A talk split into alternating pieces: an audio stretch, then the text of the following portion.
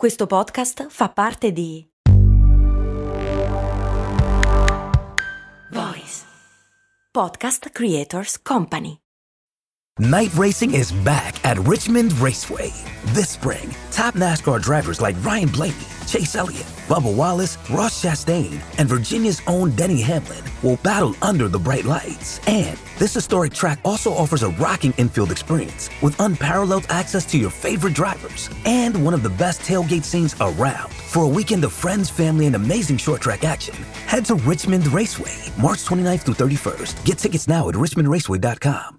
Perché le dita della mano nostra, cioè quella degli umani, hanno forme diverse fra di loro? Nel senso, sono tutte lunghe e diverse. Insomma, avete capito.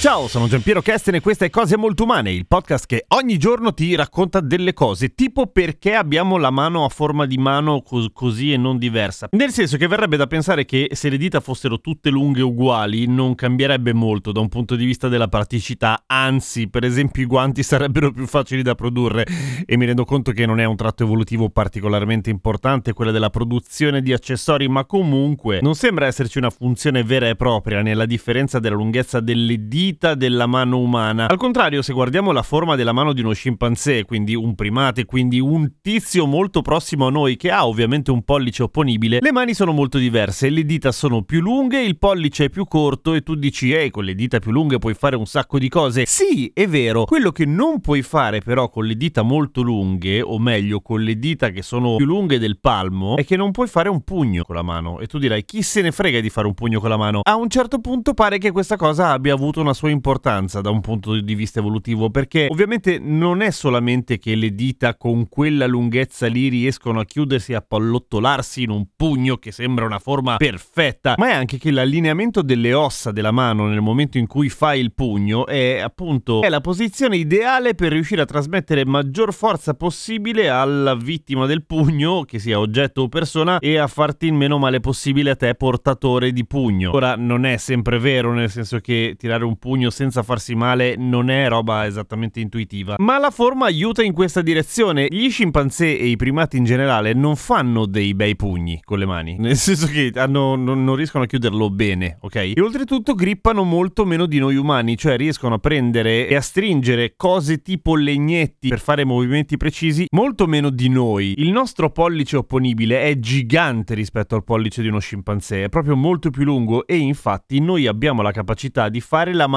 a carciofino.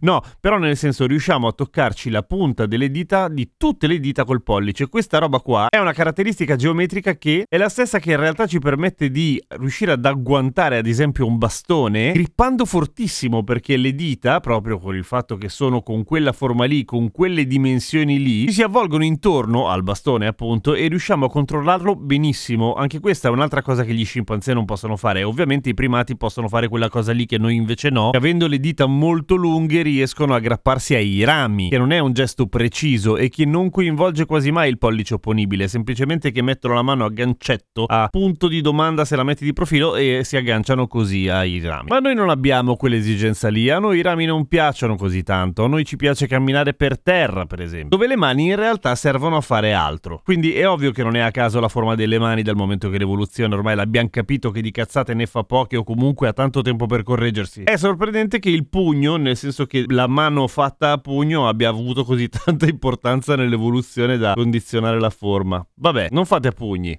anche se avete una mano perfetta per farlo. A domani con Cose Molto Umane.